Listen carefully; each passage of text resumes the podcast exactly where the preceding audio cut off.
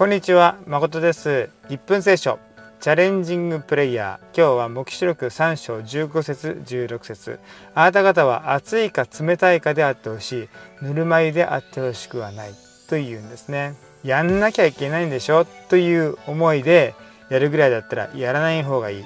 でもたとえ自分の中でなかったような思いであったとしても、何か迫るものがあって頭から離れない、何か語られている気がすると思うものであれば、迷わずやりなさいと、そのようなチャレンジをいただいているんだと思います。さてどうでしょうか。最近